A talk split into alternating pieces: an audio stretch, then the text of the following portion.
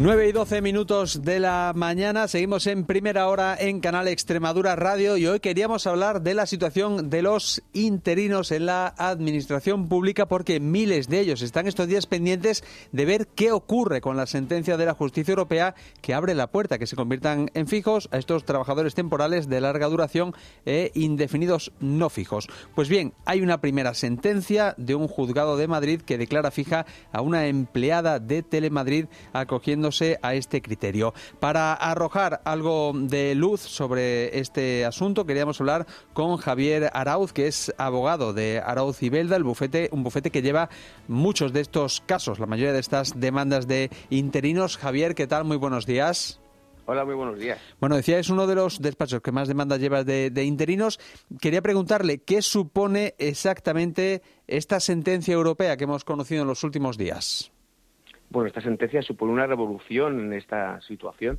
Tengas en cuenta que afecta a más de 800.000 trabajadores públicos que están en un régimen de abuso en la temporalidad en nuestro país. Pero supone una revolución también porque acaba con todas las excusas que se estaban poniendo en España para no aplicar una norma comunitaria que lo que persigue precisamente es evitar el abuso en la temporalidad en todos los sectores, no solo en el sector privado, sino también en el sector eh, público se nos decía que em, la forma de acabar con la temporalidad era el indefinido no fijo, o el abono de unas indemnizaciones, o la convocatoria de procesos selectivos o de estabilización. Y esta sentencia lo que nos, que nos viene a decir es que todas estas medidas no cumplen con la normativa comunitaria y que lo que procede es hacer fijos a estos empleados públicos temporales, que por otro lado es lo que ocurre en el sector privado, porque desde el año 2001 ya sabe usted que para las empresas privadas eh, se establece que todo trabajador que lleve trabajando para el mismo empresario más de dos años pasa automáticamente a ser indefinido o fijo en terminología pública, con lo cual em, creemos que esta es el mismo, la misma solución que debe aplicarse al sector público, que por otro lado debería dar ejemplo al sector privado y resulta que se nos llena la boca exigiendo trabajos indefinidos en el sector privado y, sin embargo, en el sector público, las administraciones públicas, todas ellas además sin excepción, hacen justamente lo contrario. Es decir, que todo el proceso que se está llevando a cabo en los últimos años en nuestro país a raíz de la conocida como ley IZ, eh, la estabilización de estas plazas, no sería suficiente.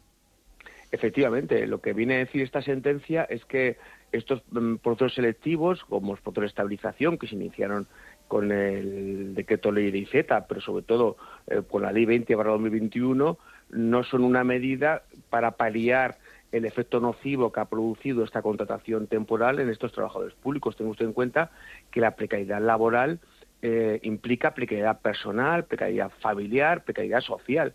Eh, estos temporales ni siquiera han podido pedir una hipoteca para para comprarse una casa porque tiene un empleo temporal y ningún banco da una hipoteca en estos casos, o no pueden organizar su vida con el colegio de los niños porque hoy están aquí y mañana pueden estar en otra localidad distinta. El presidente, por, por ello, Europa no quiere empleo precario por esto y porque la precariedad laboral conlleva siempre abuso. Es decir, el empresario eh, coacciona de alguna manera a sus trabajadores amenazándolos con un despido libre y gratuito si no hacen lo que el empresario quiere.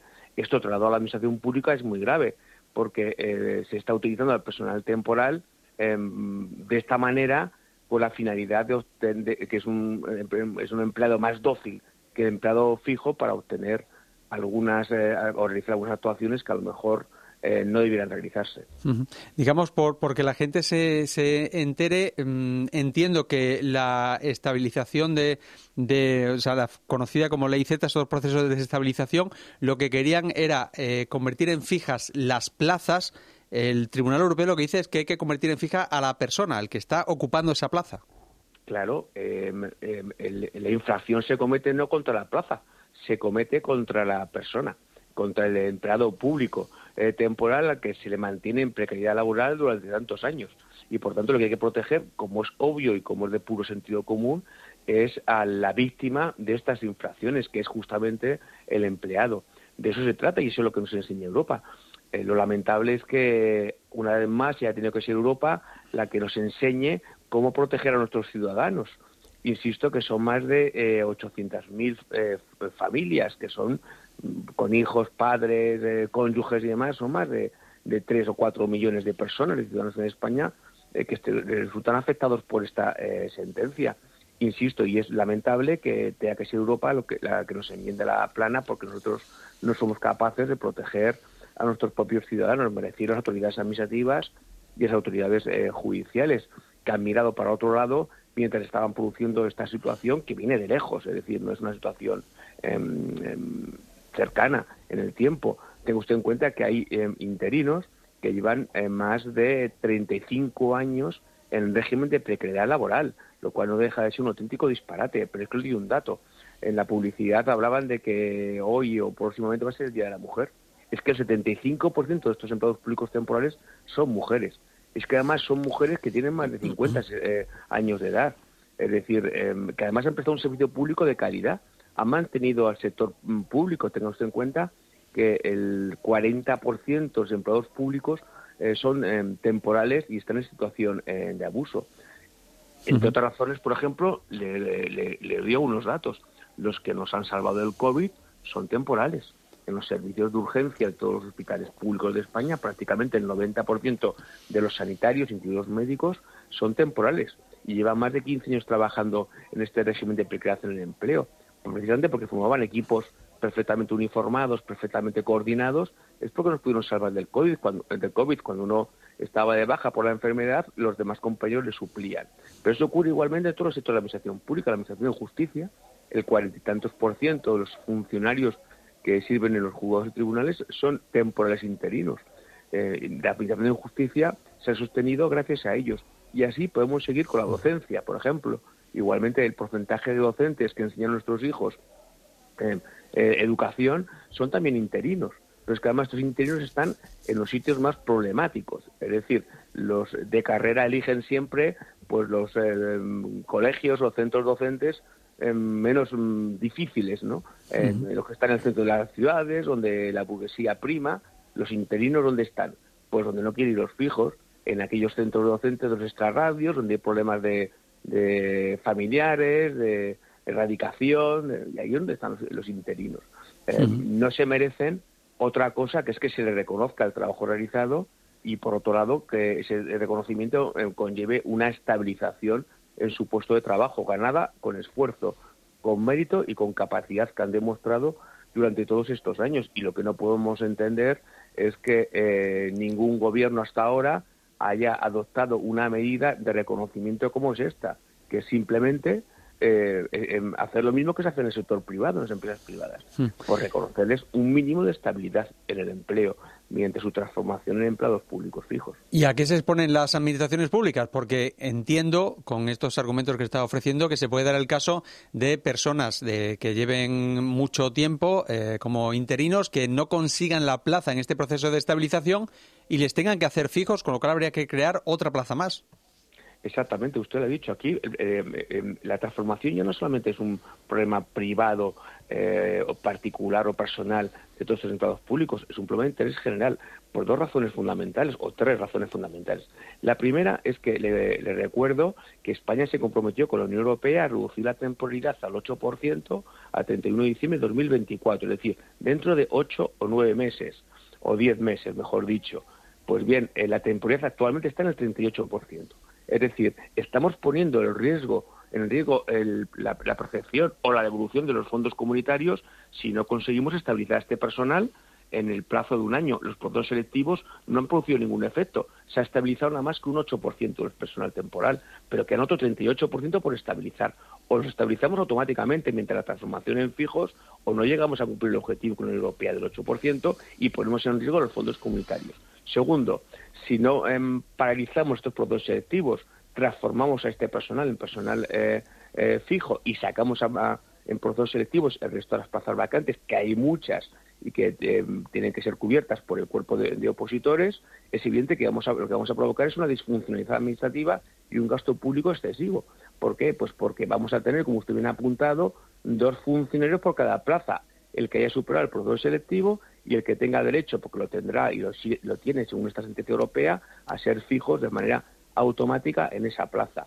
Y tres, sin, em, lo que dice la sentencia es que la sanción es indispensable, es decir, que en caso de abuso de una temporalidad hay que compensar al abusado, a la víctima del abuso, y mm, sancionar a la administración empleadora, ¿Qué queremos? ¿Indemnizarles?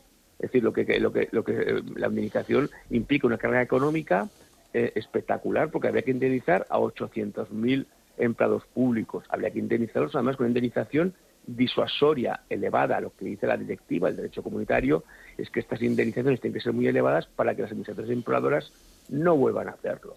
Y evidentemente una indemnización de 30.000 euros es disuasoria para el que tiene un pequeño comercio, una pequeña empresa, una pequeña industria en sus localidades, en sus pueblos, en sus ciudades. Pero es evidente que para una administración pública que maneja fondos millonarios, una indemnización de 30.000 euros no es disuasoria, con lo cual habrá que pensar en indemnizaciones mucho más elevadas, lo cual es un disparate, porque este dinero lo que tiene que hacer la Administración es emplearlo en políticas eh, más adecuadas para cubrir las necesidades públicas que tenemos los ciudadanos y no para pagar indemnizaciones. Es decir, todo, como ve, todo nos aboca a lo mismo, a que la única solución para aplicar la directiva en nuestro país y cumplir con las normas comunitarias es hacer fijos a este personal y a partir de ahora hacer las cosas bien para evitar que esto vuelva a suceder. Es decir, convocar procesos selectivos todos los años y todas las plazas para que eh, se cubran por personal fijo que haya superado un proceso selectivo. Y, y tenga usted en cuenta que es que tenemos una población, pero una plantilla de, empleados públicos muy envejecida. En el plazo mm, prácticamente de cinco años se jubila más de un millón y medio de empleados públicos eh, temporales. La estabilización de este personal no violenta ni perjudica a los opositores. Si va a haber oposiciones y procesos selectivos todos los años, porque va a haber demasiadas plazas por cubrir en años próximos y por tanto haber plazos suficientes para que los opositores puedan acceder al empleo público. Luego se puede conciliar perfectamente los dos derechos, el de los empleados públicos temporales víctimas de un abuso a obtener la ganada estabilización en el empleo y el de los cuerpos de los opositores, de los ciudadanos que quieran opositar, a, acceder al empleo público a través de estos procesos selectivos. Insisto, se, se tienen que seguir convocando todos los años todas las plazas y que van a salir plazas más que suficientes para que eh, se cubran por el resto de los ciudadanos que quieren acceder al mm. servicio público. Sí, mm, tengo más, más preguntas. Quería pedirle em, un poco de, brevedad. Em, eh, decía el ministro Escribá, cuando se salió esta sentencia, que había que esperar a ver cómo lo eh, trasladaban los tribunales en España. Ya hemos dicho, hay una primera sentencia de en Madrid. ¿Usted cree que todos van a seguir esa misma línea? Primero, eh, voy a corregir al ministro. Las directivas se tienen que cumplir no solo por autoridades judiciales, sino también por las autoridades administrativas. Lo he dicho Europa hasta la saciedad. No podemos judicializar todo en este país y, por tanto, lo que tiene que hacer el ministerio es buscar soluciones y no dar una patada para adelante dejando el problema, ya lo dijo el presidente de la Sala Social del Tribunal Supremo, a los juzgados y tribunales que no están para legislar ni para tomar decisiones, están simplemente para juzgar. Por tanto, el ministro lo que tiene que hacer es estudiarse la sentencia, verificar que, tiene que aplicarse y que tiene que hacer fijos a los empleados públicos temporales y así eh, ordenarlo. Pero es que además esta es la primera sentencia es que va a llegar otra próximamente en breve espacio de tiempo que todavía va a ser mucho más radical que esta, con lo cual yo ni vuelta atrás. El TEJU ha sido claro en esta sentencia y lo va a ser eh, más en las siguientes. Lo que hay que hacer es adoptar medidas em, rápidamente por parte del Gobierno para que eh, mm, se cumpla el derecho de la Unión y, por otro lado, se, nos se garantice que vamos a ser capaces de reducir la temporalidad al 8% eh, como tenemos comprometido con Europa, antes del 31 de diciembre de 2024. Eh, también, eh, en breve, ¿qué tienen que hacer los interinos? ¿O qué les recomienda? Reclamar. Es decir, hemos demostrado, tengo en cuenta, fíjese, tenemos en cuenta este personal, que del, de los, del millón de interinos que había en España hace dos años, del millón de interinos solamente han reclamado unos 20.000 personas. ¿Por qué no lo han hecho? Por miedo. Y es increíble que en el siglo XXI haya ciudadanos que tienen miedo a ejercer sus derechos, a actuar sus derechos. Eh, esto, es, esto me parece que es muy llamativo de lo que eh, provoca o genera el abuso de la temporalidad. ¿Pero es reclamar ante su, ante su empresa o ante, los, ante el juzgado? Ante, ante, las administraciones empleadoras. Reclamar fijeza, reclamar la aplicación de la directiva y reclamar que se transforme en fijo. Hemos demostrado que solo reclamando y actuando se obtienen derechos. Y por tanto, eh, primera recomendación, que por favor todo el mundo reclame eh, la transformación de su relación temporal abusiva en una relación fija. Todo el mundo, todo el personal temporal que lleve más de tres años prestando servicios a la misma administración empleadora. Y por último, ¿esto afecta a quienes han estado cubriendo bajas o comisiones de servicio y que provenían de bolsas de empleo? Si se exceden de los plazos legales, sí. El abuso se produce del momento en que no que eh, el contrato, por ejemplo, las comisiones de servicio tienen un plazo máximo de duración de dos años por ley. No puede ser que un interino esté 20 años en comisión de servicios o sustituyendo a un comisionado de servicios. No, a partir de los dos años ya está en abuso porque se ha producido un incumplimiento de la ley por parte del empleador. Y lo, mismo ocurre con los sustitutos eh, por bajas laborales. Si las bajas laborales tienen también un plazo regulado en la ley de un año y, por tanto, si este señor, este interino, sigue trabajando después del, vencimiento de ese plazo, es evidente que está en abuso porque se ha producido una irregularidad, un incumplimiento de la ley por parte de la Administración para mantener este interino en una situación de abuso en la temporalidad. Por supuesto que sí, hay que analizar caso por caso. Pues Javier Arauz, de Arauz y Belda, muchísimas gracias por estar con nosotros y arrojar luz sobre esta situación que, como decíamos, afecta a tantísima gente en nuestra región, en nuestro país es un placer y yo creo que los políticos los designamos para solucionar los problemas de los ciudadanos, no para solucionar sus propios problemas. Y yo creo que este es un problema de ciudadanos que afecta a muchos compatriotas nuestros. Y lo que tiene que hacer el gobierno y las administraciones públicas es dar una solución a este problema, eh, que insisto, es un problema de vida, es un problema vital. Muchas gracias, eh, de verdad.